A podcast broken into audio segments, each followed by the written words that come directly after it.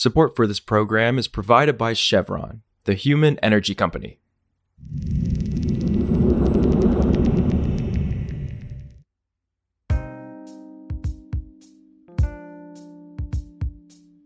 This is Politico Energy. I'm Catherine Morehouse. The United States has been meeting with officials and companies in Africa to boost its supply of critical minerals needed for electric vehicles and other energy technologies. It's an effort crucial to the Biden administration's clean energy agenda, but it also aims to chip away at China's mining dominance in the region, while positioning the United States as a top supplier for the materials its companies will need.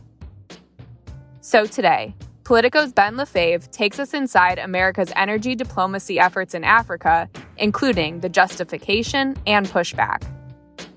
It's Wednesday, September 27th. Energy diplomacy in Africa has kind of been renewed under the Biden administration. I think the Trump administration had kind of made noise in some efforts to kind of do this, but that kind of fell by the wayside. But we've seen the State Department's Energy and Natural Resources Bureau kind of set up workshops in countries like Zambia and the Congo to try to make a better offer than China on developing their critical minerals industry. They're doing this because the Biden administration obviously has made a big push to develop renewable energy and clean energy projects in the US, but those are going to be dependent on lithium and copper and other critical minerals that you know there's a huge source of in Africa. We have some of these deposits here, not for every mineral, but Africa is kind of like the Saudi Arabia of critical minerals. So they want to get in there after years of kind of letting China dominate the space. Got it. And I'm wondering if you can talk about the China piece of this more. You mentioned that that China kind of dominates here. Could you describe a bit more how much of a stranglehold China has in the region when it comes to mining and critical minerals?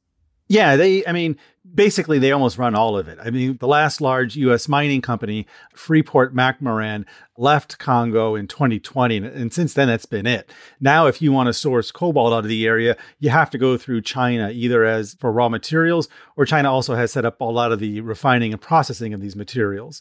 So basically, there's just a ring of Chinese, either state owned companies or kind of state backed companies in the area. And that's, you know, obviously we've seen that kind of raise alarm bells among senators like Senator Joe Manchin about look, if we're going to do the clean energy transition, if we're going to try to make EVs a dominant form of transportation, we need to not depend on China for our source of these materials. And so the Biden administration, it sounds like, basically sees in part Africa as an opportunity to kind of counter Beijing in the clean energy space. But you're also reporting that Republicans and advocates for U.S. mining have some criticisms of this effort. What are those criticisms? They're saying that you know we we shouldn't be relying on countries like Congo where a lot of these materials are produced using like child labor or in ways that really kind of damage the environment that we should open up mines in the US before we do anything else. What the Biden administration is saying, you know, as we talk to people at the State Department is like, look, we can do both. We can open up mines, you know, we are opening up mines in the US, but you know, a lot of the minerals that we need don't even exist here. Like we can't mine them. We need to go to Africa. What they're saying about the, you know, the the criticisms about child labor and, you know, damaging the environment is they're saying, look, we can offer our own expertise on this. We can bring best practices to, you know, how it's done in, in the Congo or, or, Zambia or other places. You know, I think one of the examples we were given like was, look, Microsoft is going to be looking for stuff. Microsoft isn't going to put up with this. So they can offer the Congo kind of like a way to level up their own practices. And they'll also, some of these countries don't want to rely on China as being its only, their only customer. So the US will give them a choice as far as diversifying their output and will also be able to kind of help level up the production over there. To take a step back here for a second, I'm wondering whether, according to your sources, Ben, if you could kind of put into context exactly how big of an impact this State Department program could actually have on the US's competition with China. Like, is this effort going to make much of an indent in the long run in terms of this kind of competition with Beijing? Possibly in the long run. We heard some opinions that this was not going to make a dent in China's dominance in the area in the short term at all. There was just an idea that we've ceded the ground there, you know, literally, I guess, uh, for so long that uh, China is just too dominant in the space. That what we're doing now is still kind of what we should have been doing two decades ago.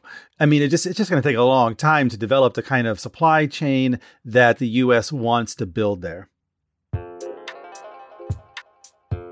Also, three Republican committee chairs are threatening Ford Motor Company with a congressional subpoena if the automaker does not comply with requests for documents regarding its partnership to license Chinese battery technology. Earlier this week, Ford said it would halt construction on a planned $3.5 billion electric vehicle battery plant in Michigan, where it would utilize technology from a China based company as part of a licensing agreement. Republicans have already launched multiple congressional inquiries over the agreement amid broader concerns over China's role in the U.S. supply chain for green technologies and its alleged use of forced labor. For more news on energy and the environment, subscribe to our free newsletter at politico.com slash power dash switch and subscribe to Politico Pro to read our morning energy newsletter. Some of the music in today's show was composed by the mysterious Breakmaster Cylinder. And that's our show. I'm Catherine Morehouse, and we'll see you back tomorrow.